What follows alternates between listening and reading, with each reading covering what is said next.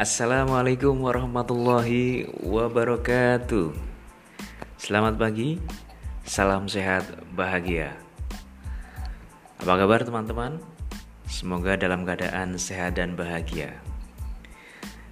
Saya Okta Bagus. Kali ini akan menyampaikan satu tema yang mungkin pernah teman-teman dengar atau belum pernah dengar sama sekali. Maka kesempatan ini saya akan membahas sebuah tema tentang emosi positif versus emosi negatif. Saya yakin kita semua sudah sering mendengar, akrab, bahkan mengucapkan kata emosi. Kadang-kadang kita menggunakan kata emosi untuk mengatakan bahwa kita sedang marah. Kita mengatakan bahwa saya sedang emosi sekali. Tetapi sebetulnya kalau kita bicara tentang emosi, sebetulnya emosi adalah perasaan, yang artinya bukan hanya marah, tapi juga beragam jenis perasaan lainnya. Biasanya kita akan menggolongkan emosi menjadi dua. Ada emosi yang disebut sebagai emosi positif, juga ada yang disebut sebagai emosi negatif. Biasanya yang masuk ke dalam emosi positif itu kita sebut saja misalkan semangat, bahagia, gembira, senang, terharu, bangga, apalagi sayang, cinta, berani. Ya, ini termasuk emosi-emosi yang kita sebut sebagai emosi positif. Sedangkan emosi negatif ya mulai dari sedih, marah, takut, cemas, panik, malas ya, dan beragam jenis emosi negatif yang lain. Nah, sekarang pertanyaan saya, apakah betul ada emosi yang betul-betul negatif? Dan sebaliknya, apakah betul ada emosi yang betul-betul positif? Saya beri contoh seperti ini.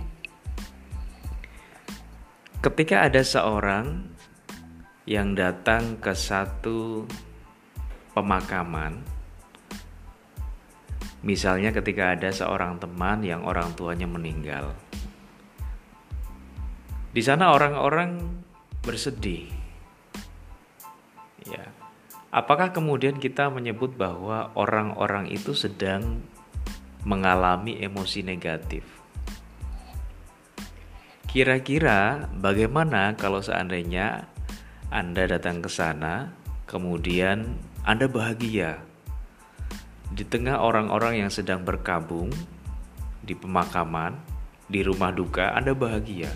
Anda tertawa-tawa, Anda bercanda, Anda melakukan berbagai hal yang merupakan ekspresi kebahagiaan, ekspresi kegembiraan. Kira-kira apa yang akan terjadi pada diri Anda? Ya minimal Anda akan diusir dari tempat itu ya. Nah, ini membuktikan bahwa ternyata emosi bahagia, emosi senang, emosi gembira yang selama ini kita sebut sebagai emosi positif ternyata tidak selalu positif ketika berada dalam situasi yang memang tidak pas, tidak tepat. Ketika dalam situasi orang berduka, maka emosi positif menjadi tidak pas, tidak tepat. Bahkan emosi positif kita menjadi sesuatu yang berdampak negatif. Orang sedang berduka, kita malah bergembira, kita malah berbahagia. Maka ini justru menjadi berdampak negatif. Sebaliknya, ketika emosi yang kita sebut sebagai emosi negatif, sebut saja misalkan sedih ya. Kesedihan kita sebut sebagai emosi negatif. Contoh emosi negatif. Sekarang seandainya peristiwanya adalah ada seseorang yang sedang jalan-jalan di sebuah perkampungan kumuh, kemudian dia melihat ada anak-anak yang tidak sekolah, anak-anak yang terpaksa bekerja karena mereka butuh makan, anak-anak yang bekerja karena mereka dipaksa orang tuanya. Kemudian dia merasa sedih di situ. Dia merasa sangat sedih, kemudian dia pulang dari sana. Kesedihan itu mendorong dia untuk mengumpulkan teman-temannya. Dia kumpulkan teman-teman, dia kumpulkan donatur, kemudian dia dirikan satu yayasan yang di sana dia bisa menampung anak-anak itu agar bisa sekolah, agar bisa mendapat penghidupan yang lebih baik. Kira-kira dalam konteks ini, emosi sedihnya itu positif atau negatif? Ya, positif ya, positif ternyata. Jadi ternyata satu emosi sedih yang kita sebut sebagai emosi negatif bisa berdampak positif, bisa mendorong kita melakukan sesuatu yang positif, bisa menjadikan kita melakukan satu tindakan yang bermanfaat untuk orang banyak. Nah, sampai di sini masih perlu contoh yang lain? Oke, saya beri contoh lagi. Ada seorang anak SMA yang dikenal adalah seorang anak yang pemberani. Dia pemberani sekali. Nah, suatu ketika dia datang ke satu kebun binatang. Datang kebun binatang, kemudian ternyata hari itu adalah hari yang naas. Hari yang naas, ada salah satu petugas yang lengah, akhirnya salah seekor macan yang ada di sana, harimau ada di sana, lepas. Kemudian orang-orang lari karena tahu kalau ada harimau lepas, orang-orang lari ketakutan. Nah, sementara ini pemuda ini tetap berani, ya, dia tetap berani melihat, mendengar harimau yang lepas itu.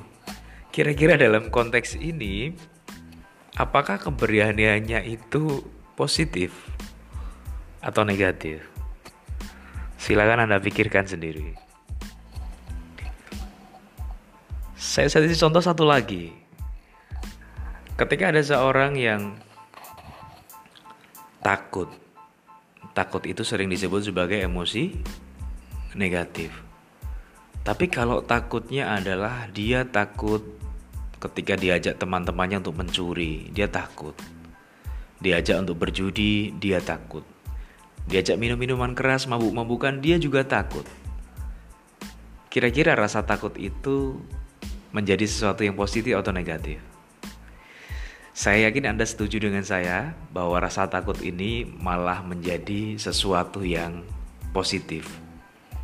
Karena dengan adanya rasa takut ini menjadikan dia tidak melakukan perbuatan-perbuatan yang tidak baik.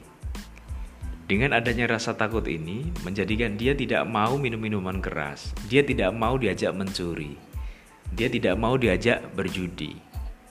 Artinya rasa takut ini menyelamatkan dia dari perbuatan-perbuatan yang melanggar norma. Dan masih banyak contoh yang lain yang saya yakin Anda semua bisa mencari sendiri sekarang.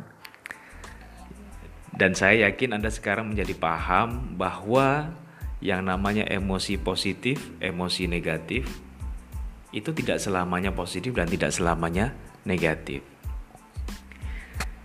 Emosi sangat bergantung pada konteks peristiwanya. Seperti sudah saya berikan contoh tadi, bahwa peristiwanya akan menentukan emosi yang mana yang tepat, yang harusnya kita rasakan. Oke, nah kalau seandainya demikian, ya, sampai di sini saya yakin teman-teman sudah sangat memahami tentang emosi positif dan emosi negatif. Maka saya menggunakan istilah yang lain. Emosi positif atau tidak itu tergantung konteks.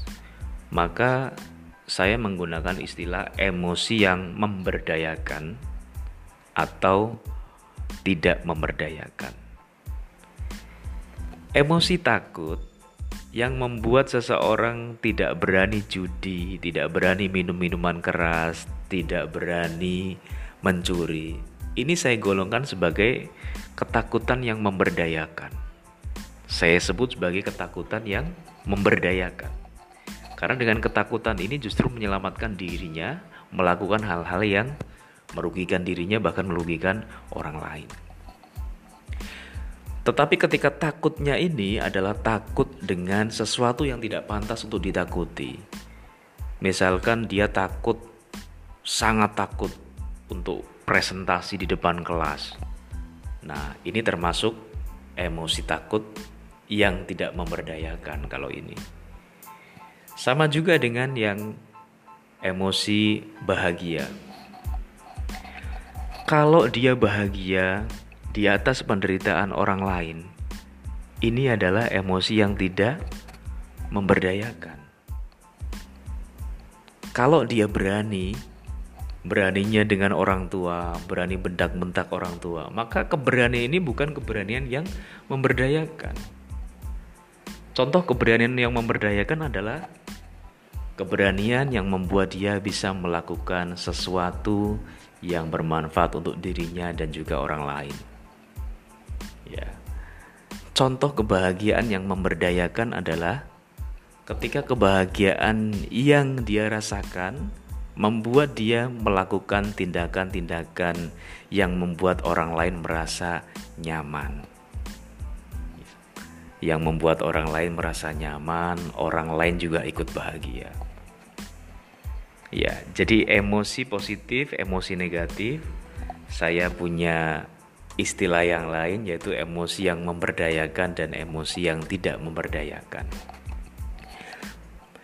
Emosi bisa memberdayakan, bisa tidak memberdayakan. Ya, sedih bisa memberdayakan, bisa tidak memberdayakan. Berani bisa memberdayakan, juga bisa tidak memberdayakan. Tergantung bagaimana manfaatnya untuk diri kita. Apakah membuat kita semakin keren, semakin maju, semakin hebat, atau justru membuat kita semakin terpuruk. Oke, sampai di sini semakin paham tentang emosi positif dan emosi negatif. Dan sekarang Anda sudah memahami satu lagi tentang emosi yang memberdayakan dan tidak memberdayakan. Kita sambung di episode yang lain. Terima kasih, semoga bermanfaat.